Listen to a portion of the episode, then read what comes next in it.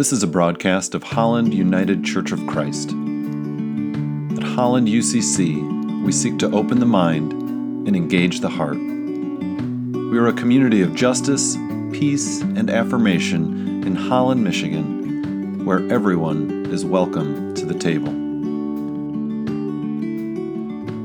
The Holy Gospel according to Luke chapter 1, Luke 1 39 to 56. In those days, Mary set out and went with haste to a Judean town in the hill country, where she entered the house of Zechariah and greeted Elizabeth. When Elizabeth heard Mary's greeting, the child leapt in her womb, and Elizabeth was filled with the Holy Spirit and exclaimed with a loud cry, Blessed are you among women, and blessed is the fruit of your womb. And why has this happened to me, that the mother of my Lord comes to me? For as soon as I heard the sound of your greeting, the child in my womb leapt for joy. And blessed is she who believed that there would be a fulfillment of what was spoken to her by the Lord.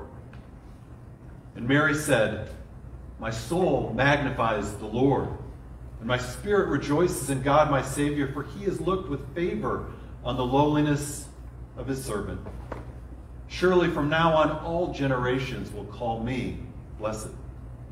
For the mighty one has done great things for me, and holy is his name. God's mercy is for those who fear him from generation to generation. He has shown strength with his arm. He has scattered the proud in the thoughts of their hearts. He has brought down the powerful from their thrones and lifted up the lowly. She has filled the hungry with good things and sent the rich away empty. She has helped her servant Israel in remembrance of her mercy according to the promise God made to our ancestors, to Abraham and to Abraham's descendants forever. And Mary remained with her about three months and then returned to her home. For the Word of God in Scripture, for the Word of God among us, for the Word of God within us. Thanks, Well, it's easy to get sentimental around this time of year around Christmas time. It's a time that I love and have many good memories of, thinking about gathering with family, thinking about memories of childhood, gift giving, and things of that nature. And it comes back to us every December as the lights go up and the trees get decorated. And we see nativity displays, the figures of Mary and Joseph and the baby and the shepherd and the shepherds and the wise men. There is a built-in nostalgia, isn't there? A built-in coziness.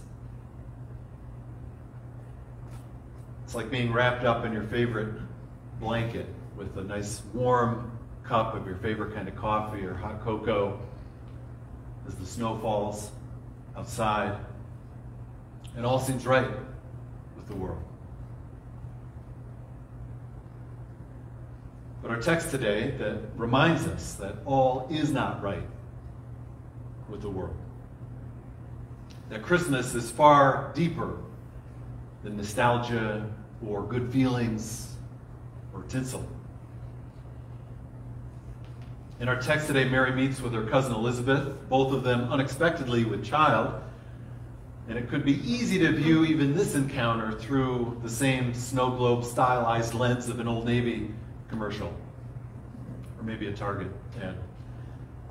A family moment for the scrapbook, cousins connecting while both pregnant. Let's plan the baby showers. But the text, if we take it seriously, doesn't allow us to linger for long in such sentimentality. It, like the entire Christmas story, is filled with sharp edges and subversion.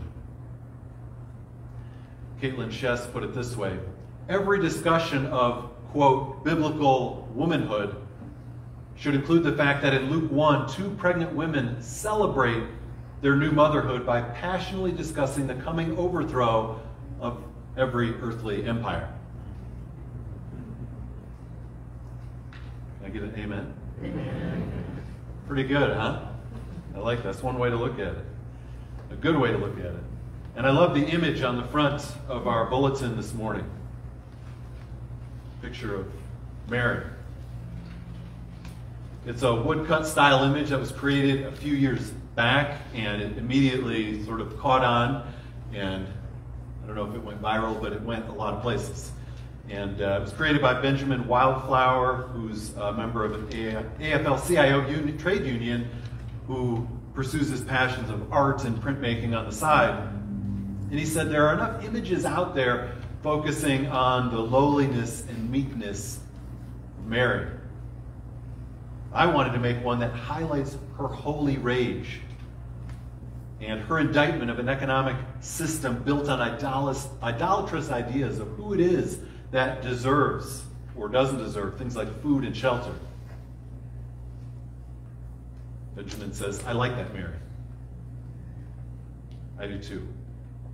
And I like this image because it presents Mary in sort of an unfamiliar pose. Right? She's defiant, She's trampling a skull and a snake. She's got her hand raised, as one person put it. It's like she's at a Black Lives Matter rally or protesting against bad immigration policies or protesting against not addressing climate change. Right? She's strong. She's defiant. She's powerful. And around her in the woodcut are her words, right? Her words. Cast down the mighty, send the rich away, fill the hungry, lift the lowly. And with her arm raised, you can almost hear her chanting those words and punching the air for emphasis. Benjamin Wildflower's depiction of Mary is at once both familiar and unfamiliar. We know instantly that it's her but it's a stance that's startling, surprising, and slightly, perhaps even unsettling. Exactly what Christmas should be when we allow it to unwrap itself from our attempts to contain and beautify it. Mary sings in our text today of a great leveling, a holy leveling, in which the low are lifted up, and the great and powerful are brought back down to earth. Mary is one of the original feminists, you could say, who knew with all the fire of the prophets of old that God doesn't delight in our divisions and imbalances, our hierarchies that privilege a few at the expense of the many. And in the tradition of Mary, many over the years, over the centuries, have worked hard to bring her vision into some sort of reality in our world. We might look at the feminist movement from early last century. We might look at the civil rights effort from mid last century as efforts of bringing this leveling into being. And occasionally we see powerful figures, powerful individuals who embody Mary's fire, Mary's prophetic witness. And one of those such folks was Bell Hooks, who died this past Wednesday. She was a trailblazer in the tradition of Mary, a feminist before feminism was cool. And she knew that regardless of our gender or our gender identity, we should all be feminists. Why? Well, because women have been at the bottom of the social hierarchy for too much of human history. And she knew that humanity is better off, all of humanity is better off when our false divisions and hierarchies are torn down.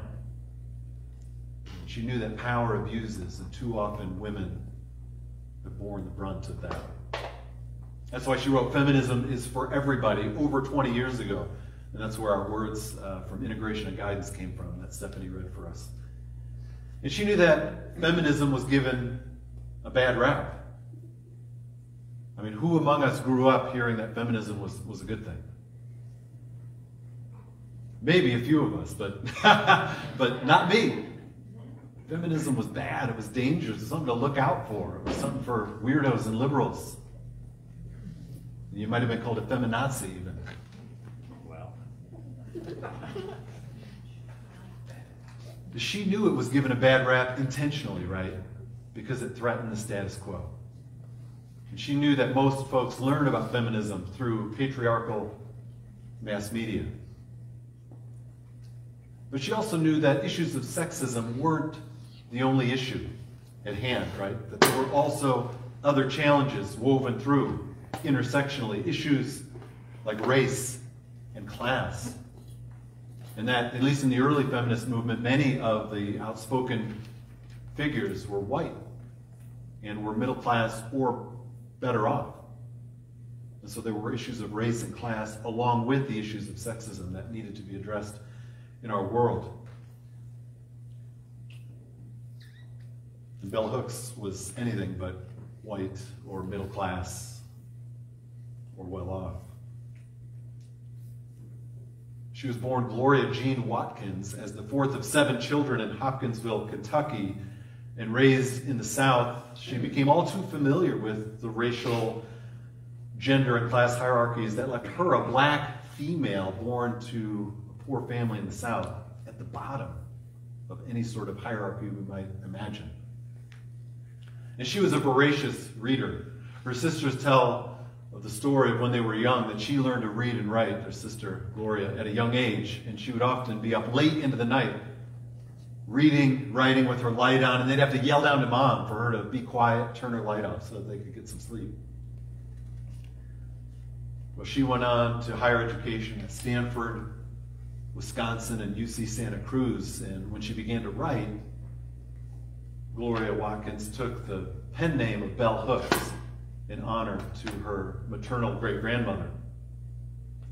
And she insisted on rendering it all in lowercase because she said, I want the focus to be on the ideas that I'm writing about and not on me. Speaks powerfully, I think, to the kind of person she was. And so when Bell Hooks calls us all to be feminists, we can hear that ancient song, Mary. When she writes, simply put, feminism is a movement to end sexism, sexist exploitation, and oppression. We can see a holy leveling at work. When we see Rosa Parks claim her humanity by refusing to give up her seat, we see a holy leveling at work. When Fannie Lou Hamer, youngest of 20 children born to sharecroppers in, in Mississippi, strikes fear into a president because of her powerful voice for civil rights, we see a holy leveling at work. When we see Bree Newsom Bass climb the flagpole at the South Carolina state capitol to tear down a Confederate flag that has hung there proudly for over 55 years, we see a holy leveling at work. When we see a black woman in the White House for the first time as vice president, we see a holy leveling at work. When we see priority given to affordable housing over yet more wealthy homes in our neighborhoods, we see a holy leveling at work. When we see calls for reparations to black and indigenous people of color turn into actual policy and material reality, we see a holy leveling work. And when those of us who are white go beyond diversity training to become true anti racist allies, we see a holy leveling at work. And when those of us who are straight and cisgender step to the side to allow the voices of our gay, queer, and trans friends to be lifted up, we see a holy leveling at work. When we reclaim Christmas, not just for its nostalgia, but for its subversion, we see a holy leveling at work. But we know there is still so far to go. There's still so far to go. So, this week leading up to Christmas, if you have opportunity to come across a small nativity scene, maybe even in your own home, and you see the Holy Family, focus in on Mary and picture her with her hand raised, hell bent on justice. And if you're still enough and quiet enough, you might just hear her singing. Amen. So.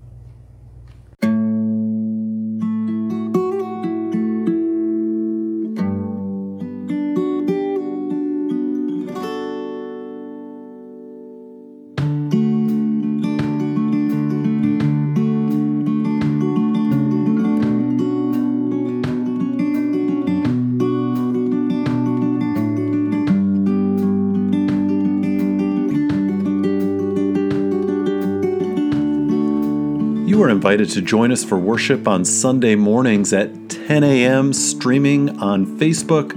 You can also watch these messages on the Holland UCC YouTube channel. And for more information, how to get involved, or to support our work, like us on Facebook or visit hollanducc.org.